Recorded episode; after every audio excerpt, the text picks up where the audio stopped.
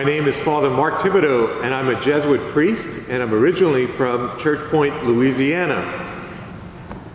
Mitchell and I have been the best of friends since we were five years old. We were the best of friends, but I'm not Mitchell's best friend. Mitchell's best friend is here too, and I'll point him out a little later for you. Mitchell and I were inseparable from the age of five to the age of 18. We were so closely knit, and I was at his house so many times that Miss Mary, his mother, called me, had a nickname for me. She called me the flea on the dog because I would never go away. I was like a flea that never went away. So that was my nickname growing up, flea on a dog. Mitchell taught me all about farming because he had farm animals uh, and, uh, at his house, and I loved learning about the farm animals. And I think it was Mitchell who taught me how to coax a live chicken to fall asleep in your arms. You'd be surprised how seldom that is needed in the life of a priest. But I'm still very proud of that skill to this day. Mitchell and I had thousands of hours celebrating rituals in the church as altar servers, and my favorite one was the Feast of St. Francis, when Mitchell, in his beautiful clean white alb, holding his rabbit, who peed on his alb as Father was blessing him. Mitchell and I, as little kids, played priest while all the other boys were playing fireman and detective and soldier. I hardly remember a time when Mitchell and I didn't want to be priests. In fact, I probably owe my Jesuit vocation to Mitchell because in my senior year, halfway through my application process to the, to the Diocese of Lafayette, Mitchell told me that Miss Ross, our other history teacher, said that I should be a Jesuit. And all of a sudden, I wanted to be a Jesuit out of nowhere. And a few months later, I was in, and I've been in since uh, ever since, 34 years now. Mitchell and I entered together, uh, or separately together, in 1988. He went to diocesan seminary, and I went to the Jesuit novitiate in Grand Coteau. Nine long years later, Mitchell was ordained a priest, and I was years away from becoming a priest. I went to Mitchell's ordination with great joy, and I put my alb on, and I was placed next to the 17 and 18 year old seminarians. And, and uh, they were much younger than me, and I felt a little strange. I wondered if the Jesuits would ever ordain me. The SJ behind our name, we say, stands for slow Jesuit, because it takes us so long and I don't remember if I actually asked Mitchell this or if I just fantasized about it, asking him, Mitchell, if you become a bishop and I'm still not ordained, would you secretly ordain me? Mitchell and I are, have been, both have been priests for a long time now, though, and, and we continue to be the best of friends.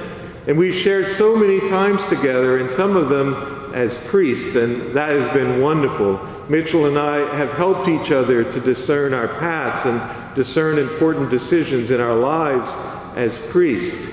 Uh, I was uh, a Jesuit for many, many years before just a few years ago, for the first time, I became a parish priest because most Jesuits aren't parish priests. And I went to Mitchell and I said, just like you taught me how to put that chicken to sleep, you need to teach me how to be a parish priest. And Mitchell taught me how to be a parish priest.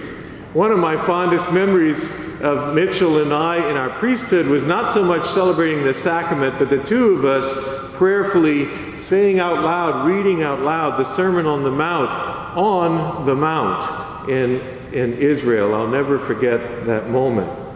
And another moment that I will always hold precious in my heart was the, the, the time that I had the privilege of concelebrating in Miss Mary's funeral, Mitchell's mom's funeral.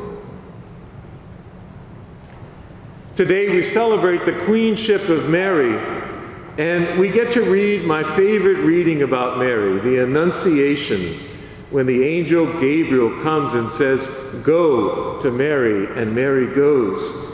It's one of my favorite readings because when I was 18, shortly after I left Mitchell to go to the novitiate, I w- went on my, my 30 day silent retreat, as we all do in our novitiate. And, and I prayed. I remember the moment. I remember the moment like it was yesterday. I prayed on the second floor balcony of our retreat house in Grand Coteau. And I remember the tree. And I, I sat in that chair last night as I said my prayers before I went to bed in Grand Coteau. I sat on this chair and looked at this tree, and, and I imagined, as Ignatius would want me to do, I imagined uh, Mary. I imagine the scene, and, and Mary was 18 years old uh, in my imagination, and the angel Gabriel comes down, and I saw the whole scene in my prayer. A, a, the angel Gabriel coming, and angel Gabriel saying to Mary, Go! And Mary saying, Yes. And then my prayer went on, and, and I was 18 as I was in that moment, and, and the angel Gabriel came to me and said, Mark, Go. And I said, Yes. It was an important moment, a very important moment in my novitiate and in my vocation. Decades went by, and I was in my 40s, decades later, and I wanted to do what Ignatius calls a repetitio, a repetition of that, of that wonderful moment that I remembered back when I was 18. I was at a retreat house in Mississippi, and I, I, I, set the whole thing up. I opened the Bible passage to the Annunciation, and I, I got my, my hot cup of coffee, and I set the lighting just right, and I moved the chair towards the window, and I even opened the window so, you know, Gabriel could get in easier. And I set it all up just so I can have a repetition of this wonderful prayer, and, and I began my prayer in silence and, and, and waited for Gabriel to come. And I waited, and I waited, and I waited, and Gabriel didn't show up. And after a good while more, Mary showed up. But she wasn't 18 anymore. She was in her 40s, just like me. And I said, Mary, I wanted to have that moment again back when you, was, you were 18 and I was 18 and the angel said, Go, and you went, and the angel said, Go to me, and I went. Mary, I want to have that moment again. And Mary says, Yes, I remember that moment well. She said, Did you ever notice the last line of that story, the line that the deacon just read? The last line of the story is, And then the angel departed from her. She said, That was a wonderful moment when the angel told me go, and I went. But then the angel departed, and the angel never came back. And she said after that, there were a lot of loads of laundry, and a lot of meals to cook, and a, and a lot of messes to clean up. She said, she said, You know, Mark, every time you want to pray about vocation, you want to go to those wonderful, exciting, dramatic go moments, the moments when you hear go from the angel and you go. But she said, the truth is, 95% of vocation is not about go, it's about stay. It's about stay. Staying put. And we remember and we know and we thank God for those moments in Scripture, those dramatic moments when we see Mary doing these incredibly exciting things. And we thank Mary for those moments, but we also thank her for all of the ordinary moments of motherhood that she experienced with Jesus. The ordinary moments. We thank her for the moments that she went, but we thank her for the moments that she stayed as well. At some point, the angel came to Mitchell Guidry and said, Go. And tonight we celebrate that he went. But go happens to be the easier part of vocation. It's stay that's more difficult. Many, many people, all of these priests can tell you from the seminary, many, many people go but only a few stay. And so we're celebrating Mitchell's go, and we're celebrating his stay.